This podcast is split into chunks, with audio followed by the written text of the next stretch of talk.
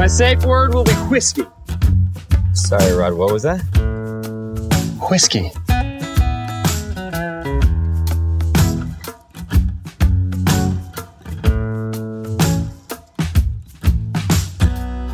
Hey, how's it going? This is Steve from Lost in Translation.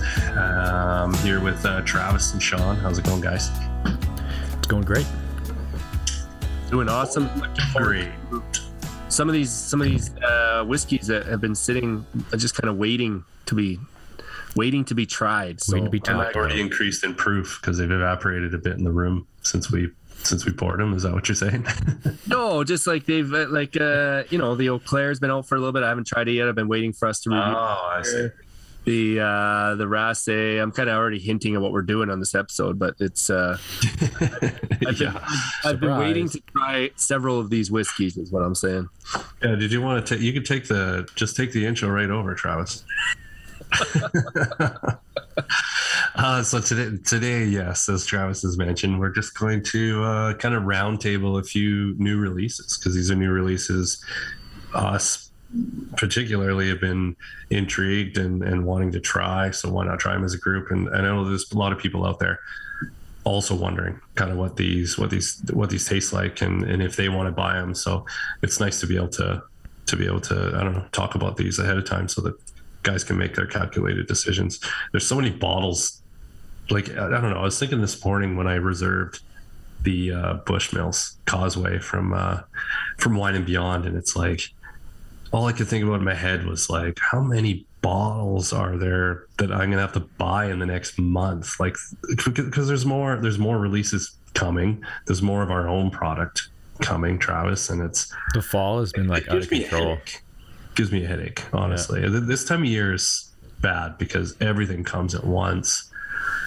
And for we have some pretty substantial whiskey budgets compared to most people because, well, for me, it's a business. It's two different businesses basically. So, but for the average drinker, like it would be tough. It'd be really, really tough. Yeah, for sure. They don't have the accessibility that we do to try a lot of these first either. So it's going into a liquor store is daunting. It's like, it's intimidating, especially like I went to Wine and Beyond yesterday. I don't even know how they're managing to stuff more brands on those shelves, but they're more packed than I've ever seen before. Like, it's crazy. Yeah, I've talked to a few stores. They say if you want to load up for Christmas, you have to do it in like mid to early November is when you need to start loading up, because if you wait too late, then you're competing with everybody and it just starts to get a little bit crazy. They'll be gone, right? We know how limited releases, when they come into this market, they don't last. Like the Laphroaig Cardeus is supposed to come out in December sometime. It used to be November, now it's December. That's the other thing too, is there's a lot of like toying the market. So you keep going looking for it, but how long is that going to actually last? Like if you're not in the store the day of, you're screwed. You're not going to get it. Well, you go back to the like, whiskey budgets, and I think because you and I, the three of us can buy whiskey, and then usually what I do is I buy it and I say it's for the club. And then if I choose, I want to open it, I just say, okay, well now it's for me. And I just buy it back from the club. But at least I have the option to say, okay, I'm going to grab it now that it's available, right? Before it sells out. But it's hard. And I think like what we're trying to do with these new release episodes is give people an idea of early impressions on these whiskeys, and maybe it'll help them with the purchase. But I've talked to many whiskey buyers who are just like, They message us and say, when's your next single cask clan release? How much is it going to cost? Because they're trying to budget their whiskey. You know, it's first world problems. It's first world whiskey world problems. Yeah, big time. But this is the world we live in, and this is the world that we love. So yeah, that should be we should grind a malt early in this episode. And I would like to just talk about how angry Sean is all the time. Well, I've never been one for meeting new people or doing new things or eating new types of food. I've had the same haircut since 1978, and I've driven the same car since 1991. I've used the same wooden comb for 3 decades. I have one bowl. I still get my milk delivered by horse.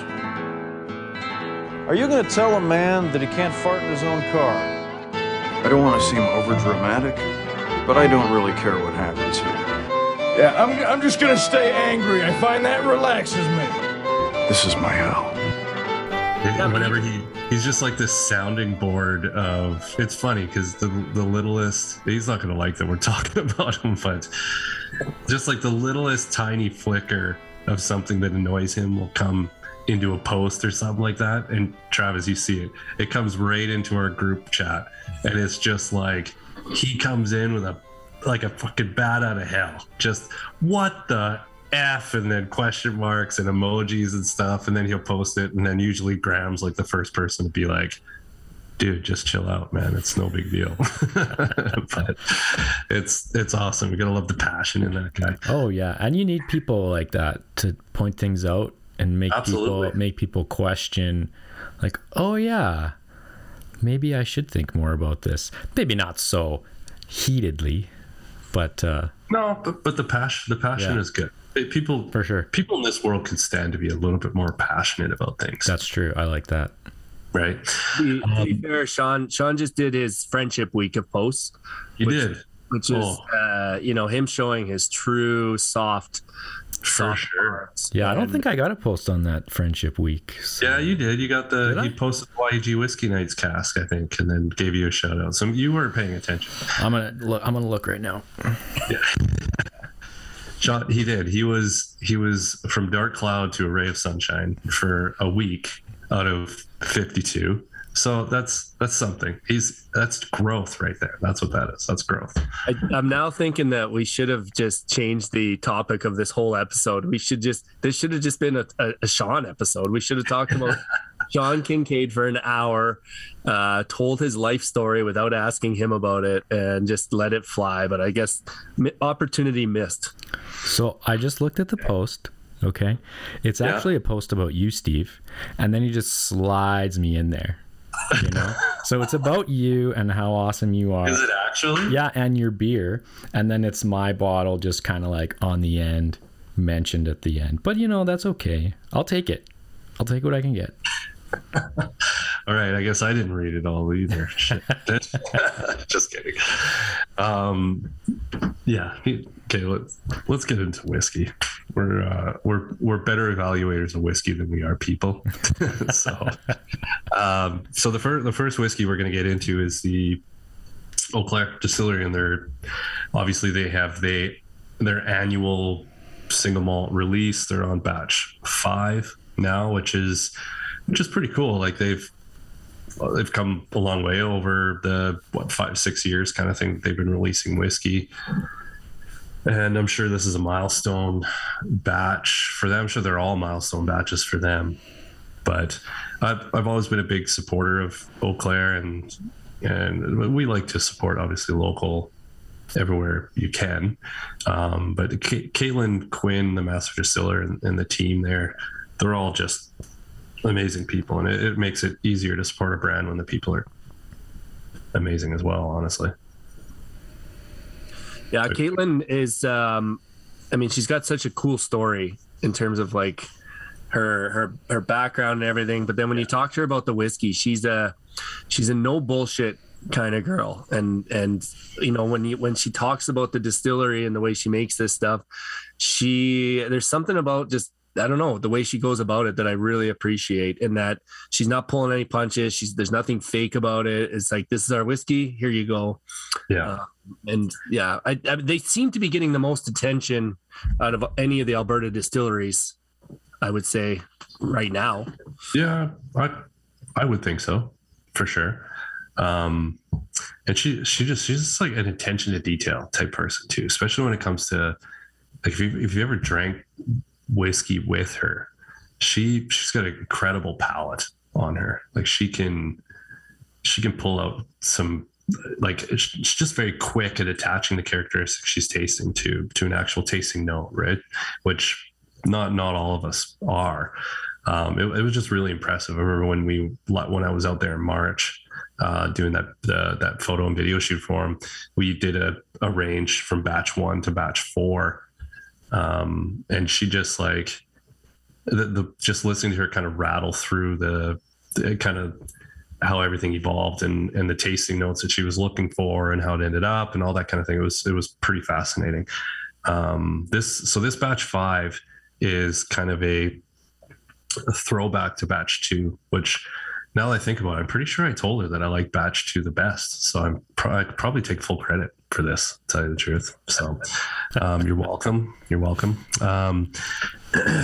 Batch 2 was a favorite, I think, of a lot of people because the heavier use of sherry casks in their blend. So they've reintroduced sherry casks into this one, along with the Hungarian oak and the ex-bourbon, which are the main casks that Caitlin likes to play with the most. Next time we have her on, we're going to talk about Hungarian oak because Hungarian oak really fascinates her. And she's like, listening to her talk about it's actually pretty cool. I almost wish I would have asked her more about it when we had her on last year. But so it's pretty, I think it's pretty standard with all their other releases. It's probably 3 to 4 years old, which all their releases are. But when you think of distilling in Alberta, it's easy to overage whiskey in this province because of how dry our climate is. And like we've touched on this before on the podcast, where the sweet spot comes very soon in the maturation process of whiskey. And you can overage in the sense that you're going to lose so much liquid, you're going to lose so much water on it that your ABV just continues to skyrocket.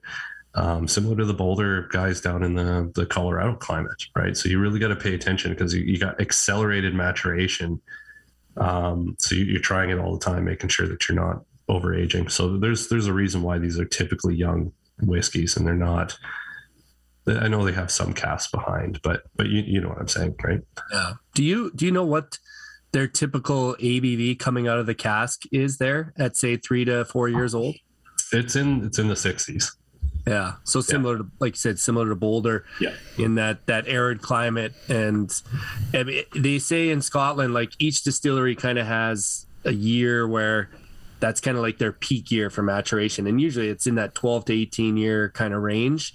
It's something that it's part of that education with whiskey people is young whiskey here is different than young whiskey in Scotland. And we're going to taste a young whiskey here in a bit from Scotland. It'll be interesting to kind of see how different they are, Yeah, well, and that's a big difference between the American whiskey and Scottish whiskey, which are the two bigger genres kind of thing competing against one another is bourbon.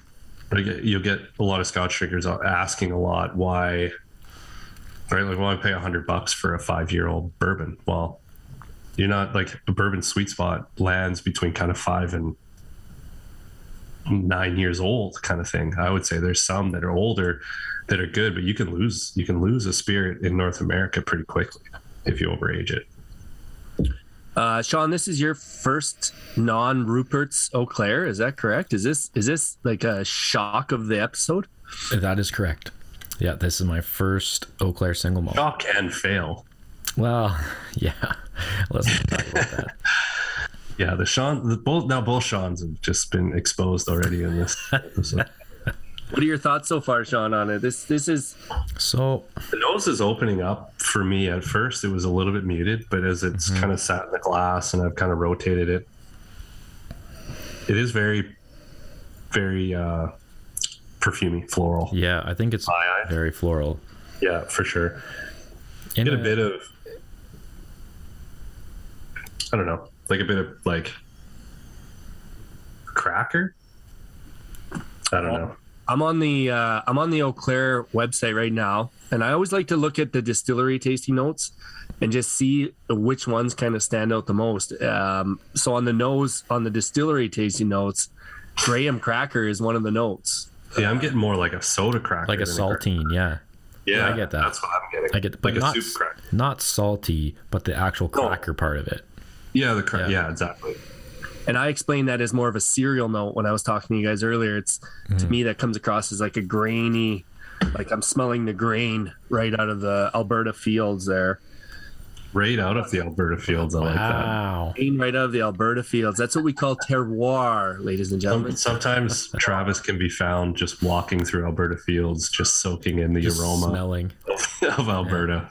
The other notes they come up with on their sheet for the nose: red fruit, burnt sugar, stewed apples, stone fruit. I get a little stone fruit, and dark chocolate, which I'm not really getting much chocolate. Yeah, no. That's just on the nose, or that's all just their nose on the website. And this is okay. This is one of my things with anytime I host a tasting, and I preamble here because I think people get a little discouraged when they're nosing whiskeys and tasting whiskeys when they can't nose what the distillery says you should nose. And I always tell them, like, these tasting notes, think of like SMWS. It's a panel of people in a room. Yeah. Drinking a whiskey and telling you each thing that they're picking out, and then they just kind of start writing stuff down. So I always say, if you can pick out one note, like the graham cracker or some, like if you can pick out something, I think you're doing a good job of nosing a whiskey. Just my 2 cents. Yeah, for sure. Most of, like, when we could have in-person tastings and everyone's kind of recording their notes, usually the nose was whiskey. That's like that whiskey, or sometimes you get some obscure ones where it was like, smells like the living room after my dad was drinking all night. But yeah, basically whiskey, right? Not a lot of people can associate with flavors and stuff, which makes it intimidating, like you said, right? Yeah. Do you pick up much of I don't get much of the sherry cask. I think it's more of a complimentary, like, yeah, I don't get a lot of the fruit, honestly. I think I'm getting a lot of that Hungarian oak out of it. So going to the palate. Can we go to the palate now? Is that okay? Yeah, let's dance on the palate. This is my experience. First of all, I'll start with what I really enjoy about it. And the mouthfeel on this whiskey is fabulous. Yes, it's very good. Oily. It's oily. It coats your mouth, and it creates a long finish, which I really like. I wrote velvety down, Sean. It's like, ooh, velvety. Yeah. And like I kind of get compare if you want. I kind of get like a custardy note that I enjoy. I don't know if that's the right word, actually, to be honest. Well, custard can come in all kinds of flavors, can't it? Yeah, it's dangerously drinkable, though. Like, I poured my sample and I'm basically empty now, so that's a good thing, though, because we're just sitting here sipping and talking, and now I'm out of whiskey. But so I think that's a really good thing. For my personal palate, I think I would have liked to seen maybe a higher ABV. It does. One thing that Paul mentioned because he did just post or publish a review on the Park Whiskey Society website of this bottle, is he did think when he was drinking it, he thought it was a higher ABV than 43%. Like, I do think it drinks between 43 and 46, so slightly higher. But I think that also might be that little bit of pepperiness that you get kind of towards the finish that might kind of be, I don't know, bringing that sensation into it. I don't know. Yeah, I would be curious to know what this would have been like at 46 or maybe 48%. I think it would have rounded out, but then it's not going to be this dangerously drinkable, you sit around, chat, and your glass is empty, and then you're refilling it. And there's a positive thing to be said about that for a whiskey, so there's nothing wrong with that. I just think it would be a value there. Yeah, I just think, for myself anyways, that would be my, and to be able to deliver, like, I think the key at 43 is being able to still deliver like an interesting enough profile, which a lot of whiskeys, when they do get to 43, they lose lot of the kind of key characteristics. Eau Claire is always at that 43%, and Caitlin still feels like they still have a ton to offer, and then they can offer that drinkability, I think, like you said, as well. Yeah, very drinkable. Like, I forced myself to save a tiny splash, which is saying something, just to compare it to the Raasay at the end here. But I had to stop. I had to force myself to stop, which, like you said, and for a young whiskey, there's attributes on the palate and the nose that I like. So it's a win in my books. Is it $100 whiskey? we talked about this in the previous episode with these young whiskeys from these distilleries, and you know, it's hard to say. I think $100 whiskey, that what justifies $100 is changing before our very eyes, and I think that's something that we need to adjust probably. You know, our expectations. Yeah. These people have to make money too, and this is a farm to bottle operation. This is, you know, and it's not Diageo. This is a small local distillery, and I think, you know, I will probably go buy a bottle of this after this. Let's say that. I think it helps to think about when you're justifying the cost, you know, think about the journey that this whiskey's been on, like the grain to the distilling and all the steps involved and all the people involved. And this is a business, so everyone's got to make money along the whole chain. And if this is what it costs, this is what it costs. And people are going to find that value. And if it's valuable to you, then go out and grab it, and that's it. And if it's not, then it's not, and that's okay. Well, and Steve and I know very well the markups and margins along the way, from the time a whiskey gets made to the time it ends up in a store, and with AGLC and taxes and everything. I mean, every single step of the way, they're taking their percentage. Yeah, totally. And I think it's, you know, it's definitely a conversation that needs to be had, in the sense that I think what we look at as value now, I think, is changing a little bit, and I'm okay with that. Like I said, I will probably buy a bottle, and I think that's saying a lot. Yeah, there's lots of things to appreciate within that $100. I think, right? It's also, you're also supporting the Alberta single malt industry, which Eau Claire has been a massive pioneer of over the years. Yeah, instrumental. For sure. Yeah, for sure. And they're pushing the kind of the category forward, local category forward, so that other distilleries can obviously benefit from it as well. So, and it's just like building that trust mechanism for whiskey drinkers in the province to trust that local whiskey can be quality as well. I think they've done a really good job doing that. And then, like you said, the farm to glass. Like when you're sitting at Eau Claire Distillery, you can look behind the distillery, and there's farmers' fields. Like they literally grow the grain in Turner Valley for this whiskey. That's like right awesome. There, right? Which is pretty cool. Yeah. So there's a ton to appreciate for that $100. That's not only the whiskey. Yeah, I agree. And the fact that you can get the master distiller on a podcast, or she jumped on for one of my virtuals. Get her on the phone if you wanted at any time. Like she's, you know, you're not getting the master distiller at, you know, I don't know what distillery you want to say, but very easily, right? One. So there's something to be said about that. It's like getting Alistair on from Boulder Spirits for an interview. It would be just a quick phone call, and there's something to be said for that.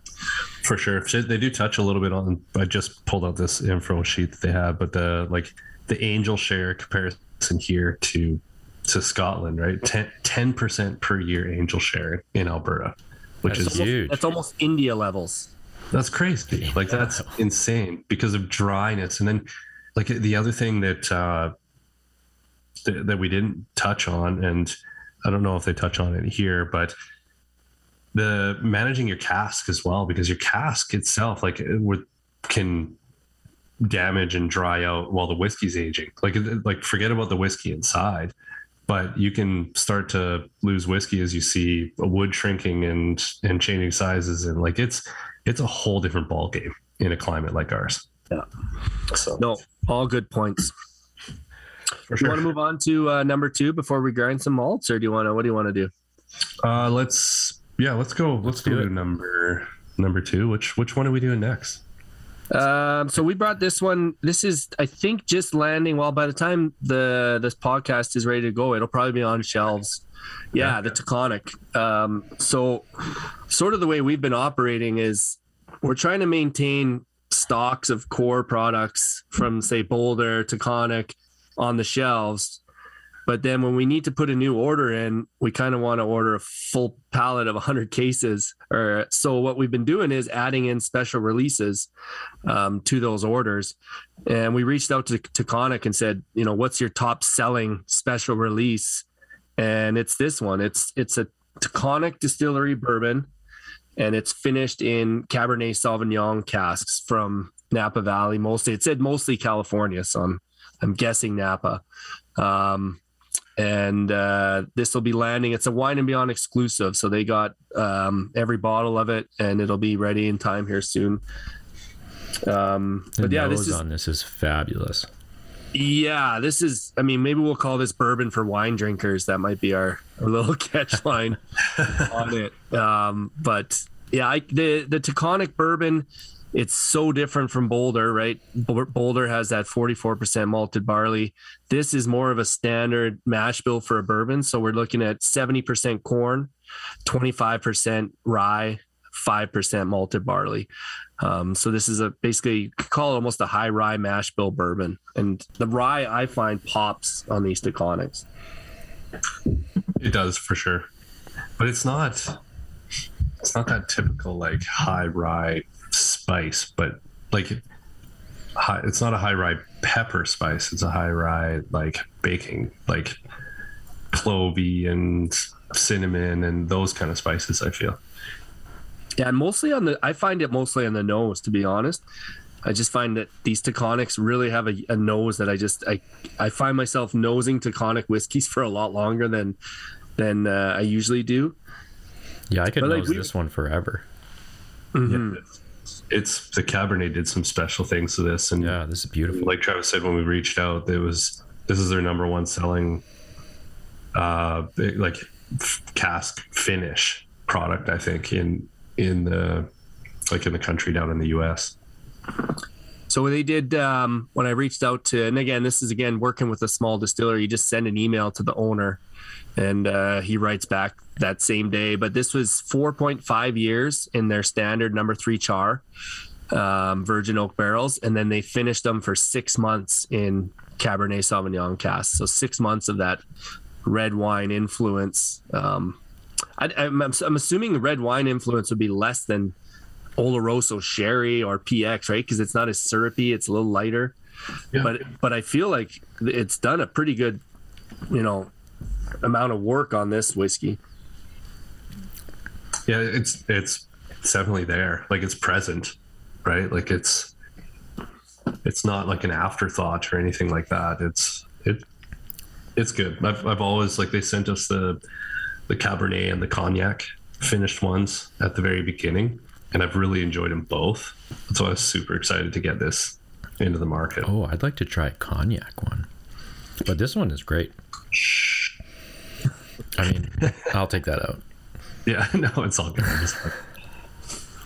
We were talking about this, Steve, when we were prepping for the podcast, but the whole idea of, you know, finishing a bourbon in a Cabernet Sauvignon cask, and, you know, they have the maple bourbon cask there, and just the idea of bourbon really kind of taking that next step in terms of innovation and trying some new things. And, you know, bourbon as a category actually has pretty strict regulations in the sense of, you know, aging and virgin casks and, you know, everything like that. But they're starting to step outside the box a little bit. And we talked about Broken Barrel as one of those companies that's really kind of changing the game in terms of bourbon. And it might offend some people that are traditionalists.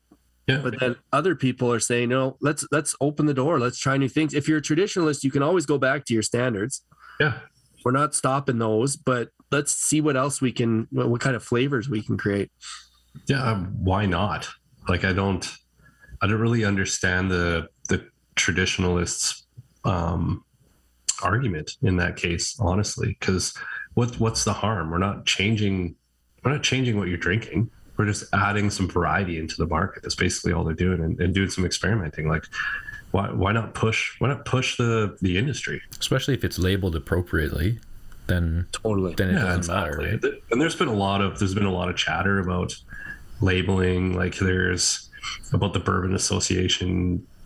They're going to make all these finished bourbon products call themselves American whiskey, and and that kind of thing. Nothing's happened yet. It's all been kind of just discussions and speculation, but I don't know. I don't see anything. As long as it meets the criteria and is a bourbon first, yeah, then like, who cares if you finish it in something afterwards? But you have some distilleries, like I wish we had Bardstown Distillery here, because they do all kinds of crazy cask finishing and releases, and I love that. I think it makes the industry more fun.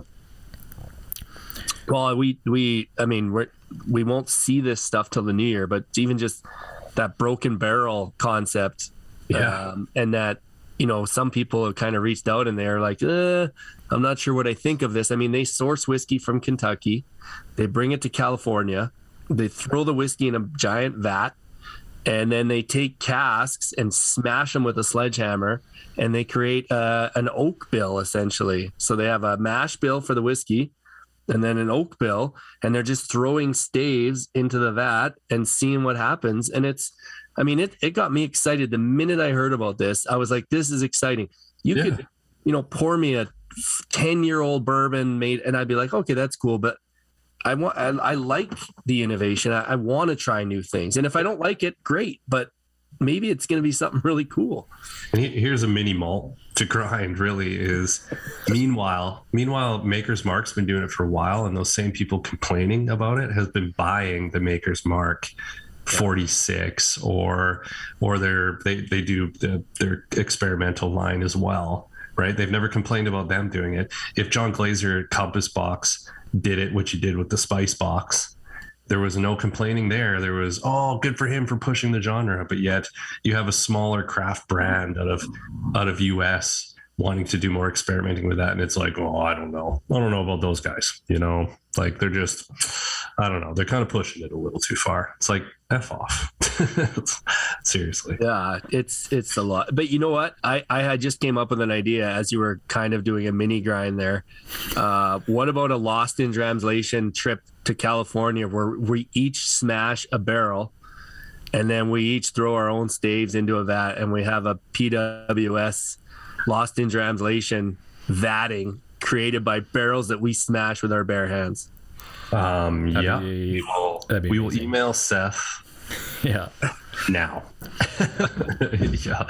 We're already like, they're open to some pretty cool stuff. Like we already have some cool stuff. We're trying to find a specific cast that we want. And so they're open to fun ideas, and that's what we're looking for. So Screw the traditionalists. We're coming at you with new, innovative, awesome, fun drinking whiskey. I just had that Two Bar amaretto barrel finish bourbon. Oh yeah, you really like that. Oh damn, it was good. Very good. Highly recommend. What's it like? They just finish it in an amaretto cask that held amaretto. Yeah. Or do they? Is it just mixed with amaretto? No, it's an amaretto. Not a flavored finish. Whiskey. No. It comes in at 45%, and it's not like in your face amaretto, but it's definitely there. And I haven't had the Two Bar regular bourbon, so I couldn't really compare the two, but I really enjoyed this one. So, and I think the reason I ask is I had a guy at work. He's he's like, he always asks me questions. He's not really a whiskey drinker, but he drinks whiskey. A lot of people drink whiskey, but he drinks like Fireball. Thinks it's whiskey. Okay. But he always kind of asks me questions because I'm the whiskey guy at work or whatever. He's like, "Did you try that whiskey aged in a peanut butter barrel?" The peanut butter barrel. Yeah, and I was like, No, different things. But yeah, that's peanut butter flavored whiskey. And It was like, oh, I thought it was a peanut butter cask. And I looked at him and I was just like, just think about what you just said. They're not shoveling peanut butter into a cask and aging. When have you seen barrel aged peanut butter? I think we got a new business model, barrel aged peanut butter. Barrel aged peanut butter. Yeah, exactly. What are you guys thinking of this Taconic? It's have you gone to the palate yet? The nose, obviously. I mean, the wine is very prevalent, but not in a bad way. It's just it's like a nice contribution to the whiskey. Thoughts on the actual palate? You can tell it's their Duchess bourbon for sure, that high rye mash bill, but it's like heavy. I've got to get heavy wine, those like red fruits at the kind of the tip of the tongue, and then it goes out as the bourbon, and then the finish after that I think is all wine to me. Again, it kind of goes, it kind of bounces back and forth. It's a little weird, it's a little interesting. Yeah, I get a lot of rye punch on the palate, almost a disconnect between the nose and the palate a little bit, not in a bad way, just that they feel like two different things to enjoy. I'm curious to see what I haven't poured this for my wife yet as a bourbon drinker and a wine lover, because she didn't love the Boulder. I'm curious to see what she would think of this combination, because I do think wine drinkers will really enjoy this, but I think maybe non-wine drinkers might think that it's the wine is too much, and that's also fair. The other thing I'm wondering is this is basically over 5 years old, and yeah. I'm curious, it kind of highlights the difference in maturation between this distillery is a farm, a big red barn in Hudson Valley, New York, versus the Boulder stuff in an arid climate in Colorado. I think you're getting a very different maturation between the two places. It's because it doesn't, I would say that the 4-year-old Boulder probably tastes about the same maturation wise. Like, you know what I'm saying? Does that make sense? Yeah, no, that makes sense for sure. They are different climates.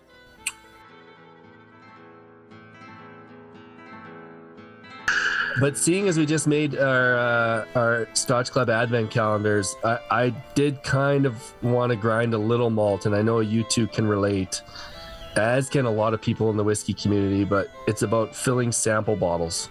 Ugh, that's right, yeah. It is something that became obviously so much more of a thing during COVID, and you know, you had to fill the sample bottles, you got to make the labels, you got to get those little calluses on your thumbs from turning the caps on, and then you got to find ways to ship them out to people that aren't in the city for pickup. And we just did our advent calendar, and you know, as you're doing your advent filling or filling, you're drinking whiskey as you're doing it, so you're paying less attention. And the amount of times I double filled a sample bottle and ended up with whiskey all over the table, obviously my fault, but I mean, I'm over sample bottles. I'm over them. Yeah. I when we were doing that Irish tasting, I filled drained the whole bottle into samples and then spilt one of the sample bottles. So I had to go back and pour little portions out of 23 other sample bottles to get another sample. It was so ridiculous. So that's why that sample was a little shy, I guess. I've learned my lesson. I don't put the labels on until after the whiskey, because how many times I've put labels on and then I spill whiskey and then the label starts to fall off. And so that's one thing I've learned over the years. And I don't know about you guys, I use measured pours. I don't use shot glasses because I just don't have the patience. But then sometimes your measured pour, the little ball sticks, and so the whiskey just keeps pouring. Yeah. And then you got another. Yeah. I've had too much disaster with those. Honestly, I use this little it's like a little beaker with a little pour thing on it kind of thing, and I'll just fill it up, and I'll measure out the first one, and then I line them all up, and then I just go so that they're all all the sample bottles at the same line kind of thing. But the little beaker that I use has a really sharp kind of pour spot on the on it, so that you can stick it in the mouth of the bottle and it just pours in nicely. I did buy a syringe that I am going to try. It was a cheap syringe, so I'm totally expecting this thing to blow up in my hands, but we'll see. We'll see. The worst I had once was, because I won't usually put the labels, which I should probably put the labels on the bottles first, but I don't. I'll just gather all the bottles around the bottle and pour in, right? Pour it all, keep them separated on the table, and then label them all at the very end after the caps are on and stuff, because I don't want my spilt hands to rub the labels and the ink and stuff.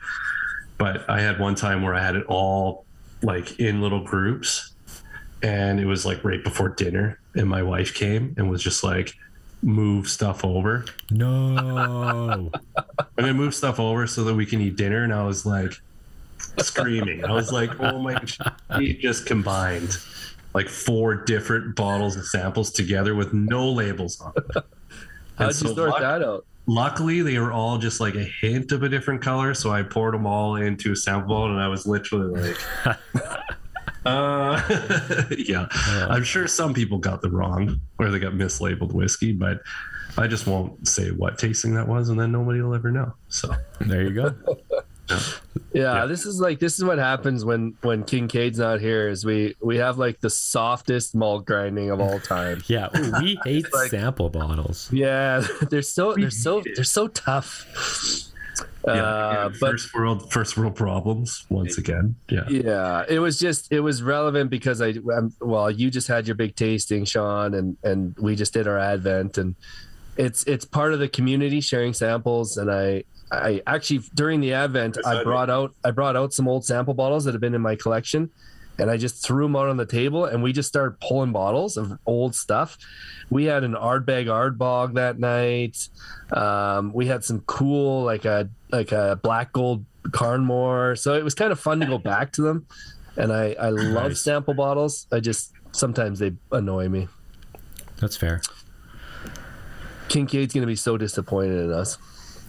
Yeah, well, when isn't he disappointed? Yeah. Yeah, we got to give him an opportunity to grind malts about us now. Yeah, we are. We have opened the door. We're getting into the Blue Run. So this is Blue Run, the 14 year, 113 proof, which I believe is cast strength. It seems like an odd proof to not be cast strength, especially for a 14-year bourbon. It definitely has to be. I didn't actually look to see who it was, but this Blue Run brand is interesting. It's honestly, it started by a group of guys with money, basically, from like Nike and Facebook, and they basically just said, "Oh, look at this crazy booming bourbon market. Let's figure out a way to put money in our own pockets," I'm sure, right? So they obviously do a bunch of the groundwork, and they come up with cool, like the branding is on point. The bottles are beautiful. The butterfly, everything about it is as professional as it gets. Like it's nothing looks like it, and it looks like nothing else. So I do give them some props there, but there was obviously a lot of money that went into the brand before. So you have to appreciate that because not everybody has that sort of capital. And then they went and called on for Jim Rutledge and his expertise, which he is like, Jim is behind basically the Four Roses empire and everything that's been built under that brand and all the amazing, incredible bourbon that's been created there. And it's like, he's a big part of that. So they were able to hire the services of a very substantial, but that'd be like equivalent of going to like, hey, Billy Walker or Jim McEwen or someone like that, really, right? To get that stamp and to get that approval on what they're releasing. So they're right away, they've got they have the clout and the confidence of their drinkers. So it's, let's release premium bourbon, right? And that's kind of, we want to talk a little bit about that because it's a 14-year-old bourbon, and they don't really say where, I don't think they say where it's actually from, but it's a $265 bottle of bourbon. And in the US, that holds a little more weight than it does in Canada, I think. Canada, a lot of we're single malt drinkers first, and bourbon, we always joke around, bourbon tastes like bourbon, right? So we also talk a lot about how like, is a bottle worth, or any bottle's worth these crazy prices when there's so much out there for good prices. But $250 is not terrible, I don't think. It's right with the Wild Turkey Master's Keep Yeah, they're all in the $200 to $300 range. So it's, yeah, I don't know. It's priced where the enthusiasts are going to want it and they're going to buy it all, but the everyday drinker is not going to buy it, and that's fine, right? Well, so, we talked about aging in Alberta. We talked about Angel's share. I mean, how much whiskey have they lost after 14 years? If this is Kentucky, I don't know if it's listed as Kentucky bourbon or not. It's Kentucky bourbon, yeah. Yeah. So like how much whiskey was left in these barrels after 14 years? I mean, they're 8%. I think they're 7 or 8% Angel's share in Kentucky, aren't they? Or yeah. 4 or 5 to 7 or something like that. But yeah, a substantial amount, double what it is in Scotland at the least. Totally. So you're paying partially just for the fact that there's not much of this stuff left after 14 years in a barrel. That's part of it. So you're paying for that. You're paying for Jim Rutledge, they're calling him their liquid advisor. Yeah. There you go. Yeah. Super cool name. But it's all part of it, every part. And you as a consumer get to decide. I've had the Wild Turkey Master's Keep before, and I've never owned a bottle, but man, if I was to spend $250 on a bourbon or whatever, I would definitely grab one of those, because for sure it's something that you can pour for someone. You're not pulling out this Blue Run on a Wednesday night by yourself. You're pouring this when you're or a Tuesday morning on a Zoom call. Yeah. Yeah. We are pouring it on a Tuesday morning Zoom call. The rest of you people. What do you mean, you people? So I mean, it's just, it's a premium market. And the thing I like about it is we're not waiting in lines to buy it like we are the Pappy stuff, the Stag stuff. This is pretty accessible. I mean, they've produced a lot of it, and if you want a bottle, you can get one. That's, at least the supply, it seems to be there.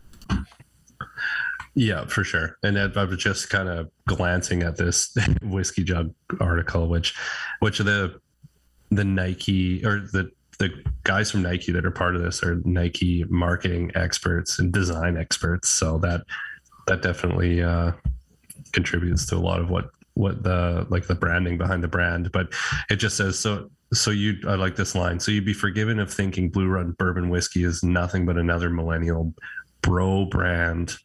Focusing more on aesthetics and substance, but you'd be terribly wrong because the substance is completely there, right? Anyone that I've seen post about this bourbon, anyone I've talked to has tried it, all agrees it's a really good bourbon. Yeah. The area where you just have to make a decision is if you're spending $250 on a bottle of whiskey, do you want it to be a 14-year-old bourbon? Do you want it to be a 20, I don't know what you can get for 20-ish year almost. I don't know, 18. Like, yeah, there's some whiskeys that are getting up there to $200 now, right? So exactly. So you have to decide, and hopefully, I guess we can talk about the whiskey a little bit now. But yeah, hopefully, we should probably. The nose is gorgeous on this thing. I think, I don't know. It's like heavy bourbon, heavy musty bourbon. What do you think, Sean? Sean's been, while we've been talking the whole time, Sean's been sitting there just like... I've been assessing. Making love with that glass. And yeah. I added... So, here's the thing. At first, I wasn't super into this. I'm not going to lie. I didn't like the journey it took me on. And I talk about that a lot when I talk about whiskey and like how it flows through my mouth and the journey it has on my palate. I wish you could all see Sean's fingers right now. Yeah, he's really painting a picture. Yeah. And he's gone very like spirit fingers, like that, whatever that one movie is. I mean, we've tried several whiskeys today, and now I'm interpretive dancing my reviews, but I believe it's called jazz hands. Yeah. Jazz hands. There you go. Yeah. Anyways, a long story short, I wasn't super into the journey, but I added 2 drops of water, and the journey became, instead of, it was very roller coastery, and I wasn't into that. And now I added a couple drops of water, and now it kind of builds. I was going to say it builds to a climax in my mouth. Yeah, I already said it, so it's too late now. With your fingers, too. Your fingers straight up at the time when you said climax. 6 So but it peaks. It has a nice peak at the back of the palate experience, and I like it much better now. Should the headline for this episode be "Find out what whiskey makes Sean climax in his mouth"? Is that our tagline for this episode?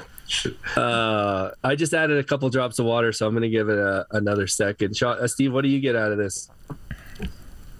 I just get a lot of, and I'm not going to get like heavy into the, I don't know, tasting notes. I just get a lot of the qualities I enjoy in a well-aged bourbon, right? I get that oak spice, but I don't get a heavy tannic influence, which you can get out of older bourbons. I think the oak can overpower the palate, which I don't think it does here. I think it's still kind of maintained those vanillas and caramels and some of those bases kind of thing.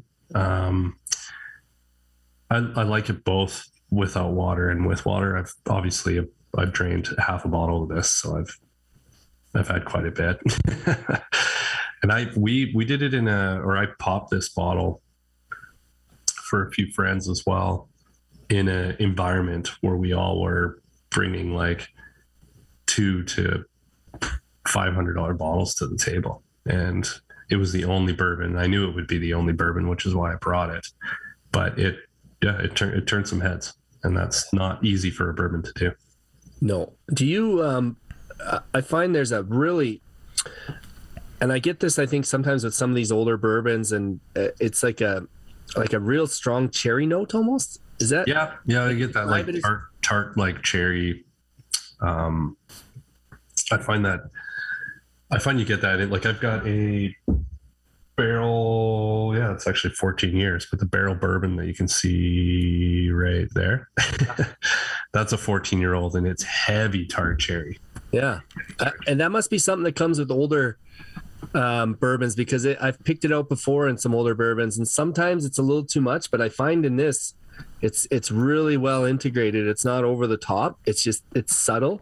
Yeah. And then the finish on this whiskey is long. Like it's long. But the mouthfeel, is thick too. Yes. Tons of texture on this thing. Dude, Sean, you look like you're going to like jump through the screen. Did you see how intense his look was? Right. He was just like... just wrapping the whiskey around the glass. That cherry note, I feel strongly about that cherry note, but you're right, in this it's good. But you know, when you get like that medicine-y cherry note in a bourbon, I don't like that. I can't drink those bourbons. Like when it's, I don't know if it's overly sweet cherries or like, I don't really know what it is, but when a bourbon has that in it, it's just immediately, that's not for me. But I agree. Yeah, this one is good. No, it's got to be like it's got to be like a cherry syrup or a not a maraschino, but the dark, I can't remember what the dark cherries are called. Like it definitely cannot be medicinal, because that would turn me off of whiskey instantly. I'm not a big cough syrup fan. I don't know about you guys. One day we could trial a bunch of new release cough syrups if you want. But we could, and invite Little John for some cough syrup and Red Bulls and liquor or whatever he's into. I can't remember what it is now, but yeah, he might come on. You never know. Who knows? We'll send the invite. We'll see. If you are someone who is going to spend $250 on a bottle of bourbon and you want something that stands out from even $100 bourbon, I think you would be happy with this purchase. I don't think you would buy this and be disappointed. I think that's my summary of it anyways. Yeah. And I like how it's different when you add water, so you can have two different experiences. Yeah. That's always an appealing factor for me anyways. Like if you can enjoy it more than one way. Yeah, absolutely. Yeah. No, this and I just picked up the Blue Run rye. It wasn't expensive, only $130 or whatever. But I think Blue Run's doing some pretty cool things, and we know the Evergreen guys fairly well. So Travis and I enjoyed kind of supporting back and forth. So I think they got a good product in this one. Yeah, they do. Should we go on to? I'm looking at the clock and I'm thinking, kids at school and stuff like that, should we do number four, or do you want to do anything else in between, Steve? Let's just run right into number four. Yep, I think we've ground enough malts throughout the episode. This is full grinding. We could probably roll the malt grinding intro probably three or four times. Unless we have any more complaints about Sean Kincaid, but we love him. Oh, we love him. Yeah. Oh, we love Sean. Yeah. Yeah, it went really quiet after that too. Yeah. It's like I'll add some sound effects in there. Yeah, yeah, exactly.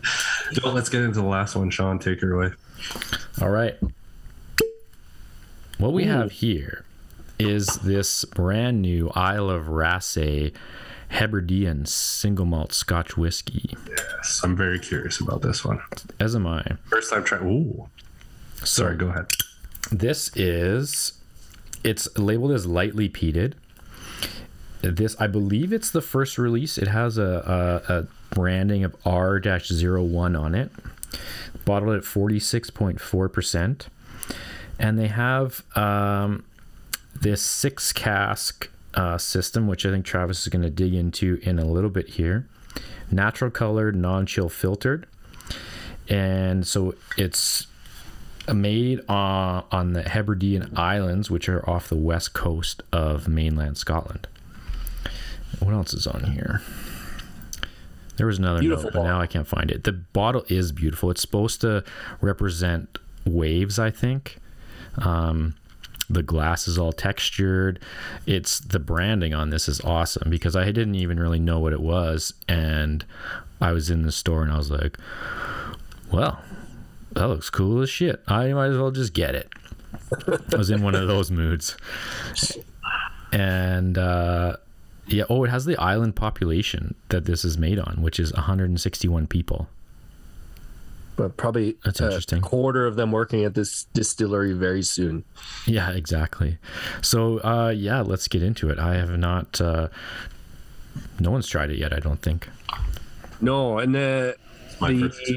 this is very close to the Isle of Skye, I believe. I think it's like a 25-minute ferry ride from Skye. I would get that on the nose immediately, that it regionally, if you think about Talisker, a little bit of that. You can smell Talisker in it. Like a little bit of that brininess in there. Sean's going on the record, this is actually Talisker. Yeah.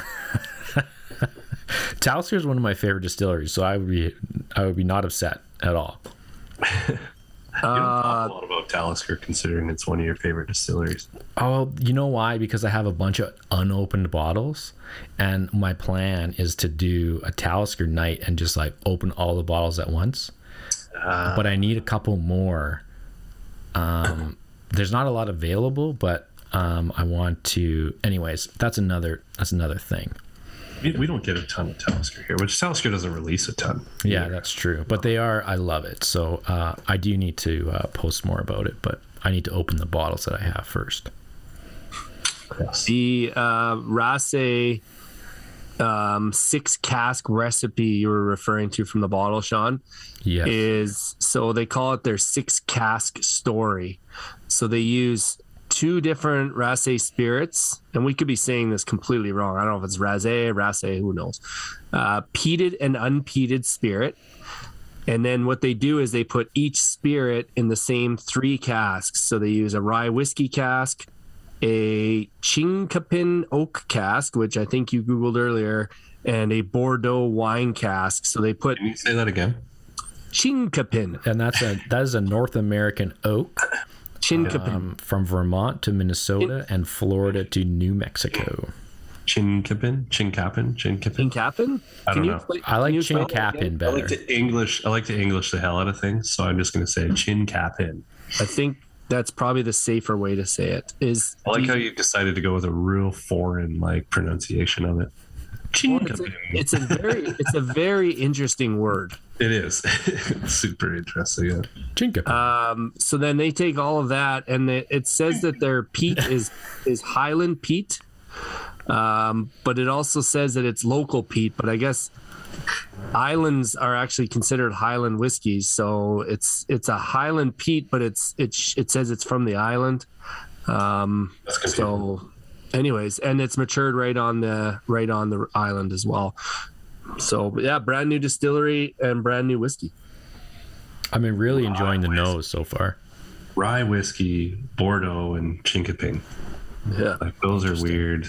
That's a weird combination to be like, we're going to release our inaugural whiskey and we're going to use these three obscure casks. I think it's bold. It's a bold strategy, Cotton. Let's see if it pays off for them. It is. And they knew something that other people didn't know. I don't know. There's not a lot like... But also combining peated and non-peated spirit, like making for sure two different kinds of spirit and then combining it all into those three. Like it's Dave Broom called it advanced whiskey making, which it is. Does it not smell like, don't go into the glass, but just like a little bit away from it. Does it not smell like a distillery floor? Like you're sitting in a distillery, or it's got that like that beer mash like smell to it. That sourness, the sour like sourdough, like heavy sourdough bread kind of thing. That to me that's young whiskey. This is young Scottish whiskey. Yeah. Compared to that Eau Claire, which matured in a very different climate, this is, you can still get some very new makey vibes off. Very new makey, yeah. But not in a bad way. It's very it's good new makey. And I get some good like, make it. Like when it's, I like it's in an appetizing one. Man. Yeah. When I was talking about it being Talisker, what I meant was that briny, like oceany. I just love how you're constantly like just like trapezing that. I'm just like the more drinks I have, the more spiritual I get. Maybe with his hands, yeah. Anyways, I'm gonna turn my camera off so this gets less weird. Sorry, I just can't help myself. What were you saying, Sean? I don't even know. I was just saying I like it. I like the nose. It has some like brininess to it. It has that new makey sort of like breadiness to it. And still some pear fruit in there. Like a poached pear. I like your breadiness note. That's that barley. That's that mushroom floor. Like...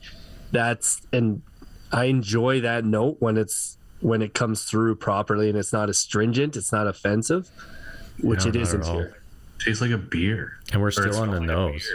Like it's really weird to me. Like I'm getting I don't know, a really bready beer note out of it. It's weird. I'm on the single malt batch website page here, and they actually. I love this. They have some very transparent information here. One of them being that their peat level, so they peat their barley to 48 to 52 parts per million. So anytime you think about a distillery and they say our PPM is this, that's just what their barley is peated to. But that's not what it comes out of the stills at, and it's not what it ends up in the bottle at. So it says the residual PPM in the bottle is estimated to be 12 parts per million. So it's good to know that because there's so many factors that come in after the barley is peated. And the other thing it talks about is 3 and 5 day fermentations, which I'm not going to nerd out on here, but I think obviously what they have a weekend fermentation, which is probably a longer one or maybe not. Maybe they ferment their peat and their non-peated whiskey at different times. Probably the 3 days, probably they're peated, and the 5 days, probably the unpeated. Yeah, that makes sense. Right. Just lots of stuff. I love the information they're putting out. They clearly want to be a transparent distillery, which is obviously I can appreciate that. Yeah. Have you guys got this on the palate yet? No, I haven't sipped it. It's good, man.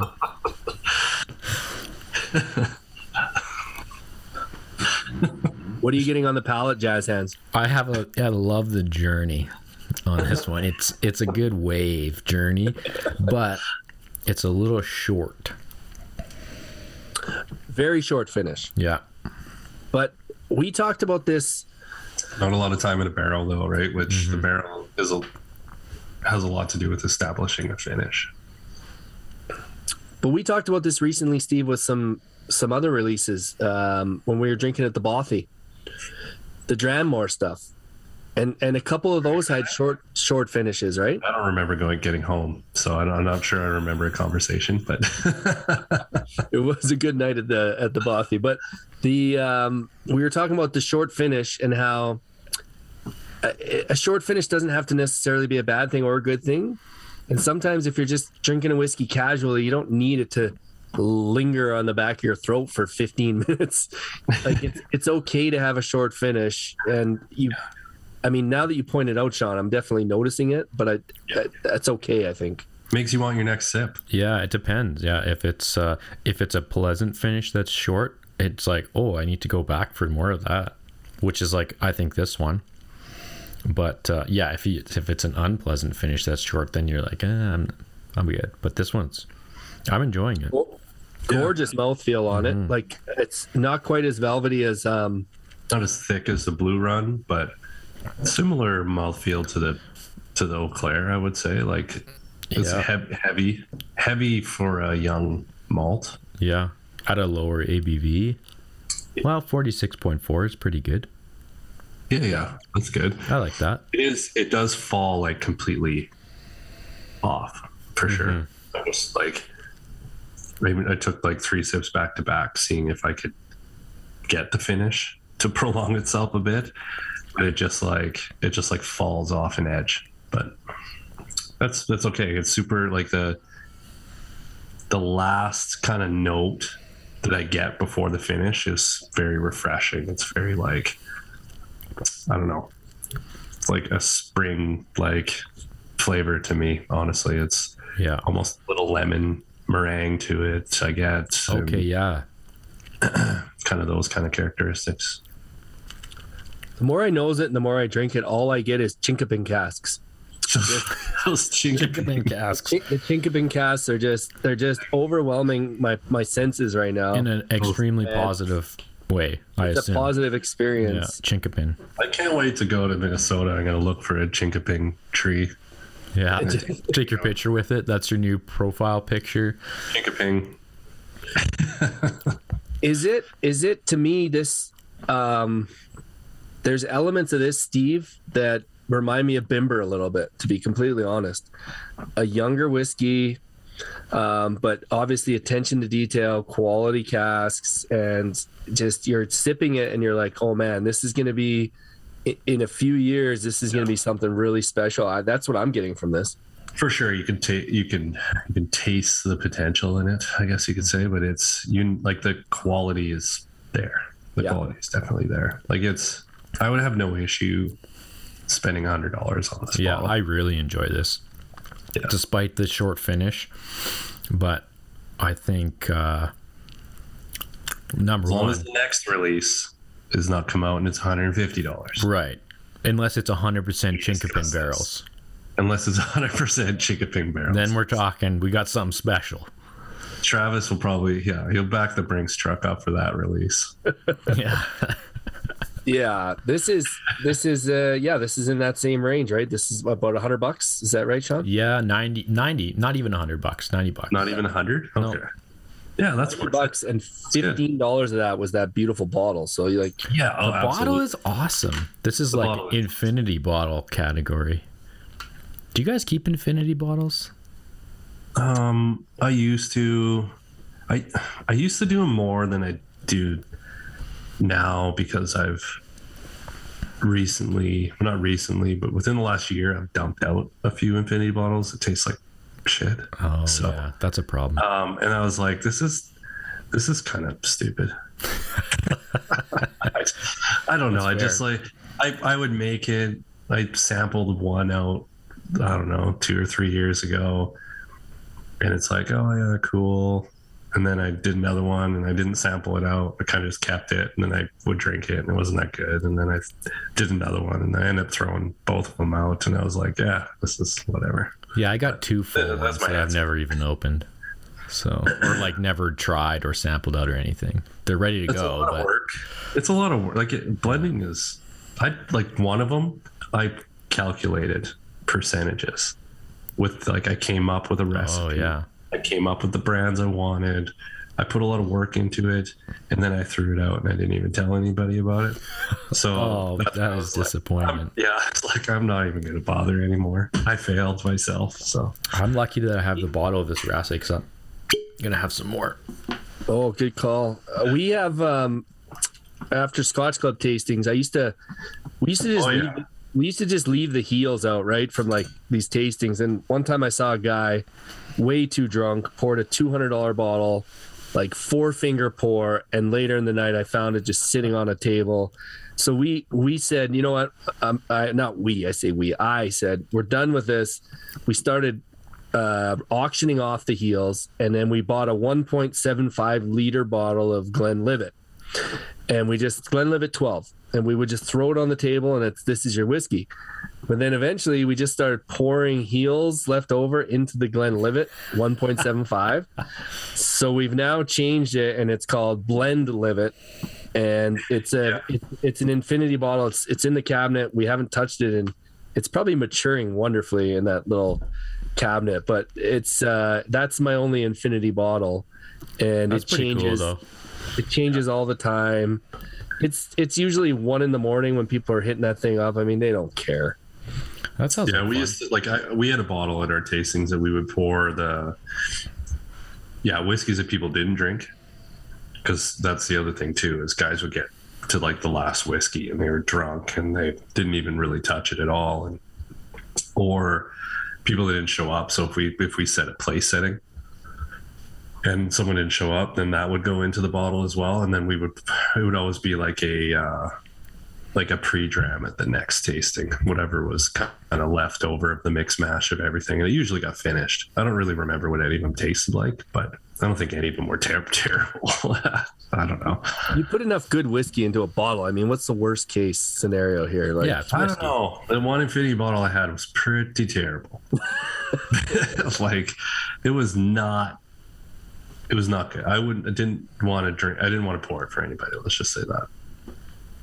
We could do an infinity bottle episode, and you guys can try mine, and if they're terrible, that's okay. We could do an infinity bottle of everything we sample. I bet the infinity bottle episode would be our least listened to episode. Probably. Yeah. I mean, as opposed to our typical 14 downloads, that one would have 4. Probably. Or 14. That's only when our moms and dads download. But 4 people that are so stoked on infinity bottles. Yeah, exactly. I know. With 4 like hosts, now it's not only just me downloading it multiple times to try and jack the numbers up. Yeah.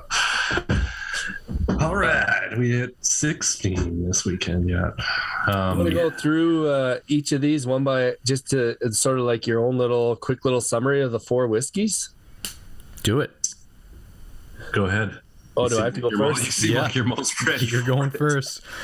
Here's Eau Claire single malt. Very tasty.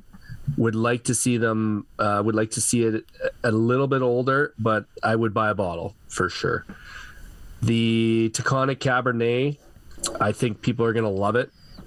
I think especially wine drinkers are going to love it, because I think that wine really shines through. But the rye also shines through. The Blue Run, I will not buy a bottle, but only because I do not spend $250 on any whiskey ever, really. It's not something I do, but I would happily drink Steve's Blue Run any day. It's here for you, buddy. Yeah. And the Raasay, I think, is probably my surprise of this little 4 whiskey tasting. I really enjoyed this, and I think there's really big things to come just based on this one pour from that distillery. That's my synopsis. Yeah, for sure. I think the Eau Claire, I echo you with Eau Claire. I'm curious to, and I know they do have some older stock that they're going to release as kind of limited releases, like their Cask 5 or Cask 10, that came out in the spring, I think it was. I would like to see them maybe shift to like a 46%. I know they're doing that with their limited releases, but they're dealing with a drinkability thing. right? They're trying to appeal to. They have a lot of their support comes on the white spirit side, so they're trying to appeal their whiskey to a wider demographic than just dancing hands, Sean, at the end of the mic there. So the Taconic Cabernet, I really like. I think that's going to do well. I think that's going to be a good Christmas item. The Cabernet and the bourbon do really well together, I believe. They're not fighting each other. I think that they're kind of complementing each other, which is good, which is what you're looking for in a cast finish. Blue Run, everyone knows. I've already posted my support of it. I think it's a really good bourbon. And I will and did pay that twice. So and for you. I'm not alone. There's lots of people that are gladly doing it. So and then the Raasay was a pleasant surprise. And it was the nose was weird for me. I've never had that much kind of beer show up in the nose. Like does it almost smell weedy? Oh, like almost like a weird beer. Like mash. It's just fermenting grain, mashed grain. That's what it is. Mashed grain and water. But the palate is like fresh, and it's got some exciting characteristics to it. So I'm excited to see where they go. And that Raasay is listed as being distilled between 2017 and 2018. So it's 3 to 4 year old whiskey. 4 years, yeah. But matured in Scotland, and that's a difference maker too, right? Yeah. Oh, for sure. So if I'm looking at my ratings here, or whatever, conclusions, the Eau Claire, severely drinkable. I don't know if it's for me, but that's just my palate, and that's okay. But it is very drinkable, and I think I would concur. Like, I think another 3% would be interesting to see, but maybe they tried it at that and thought that 43 was a better entry point. But this would be a great bottle to share with people. I think that where the focus is not the whiskey, and the focus is the company and the conversation, because that bottle will be empty before you know it. It's one of those bottles that you could just keep pouring and drinking, and then you're like, oh shit, I'm dancing with my hands again. I'm having a hard time understanding you talk about your, because you're not using your hands. Oh yeah, sorry. I can do more journeys here.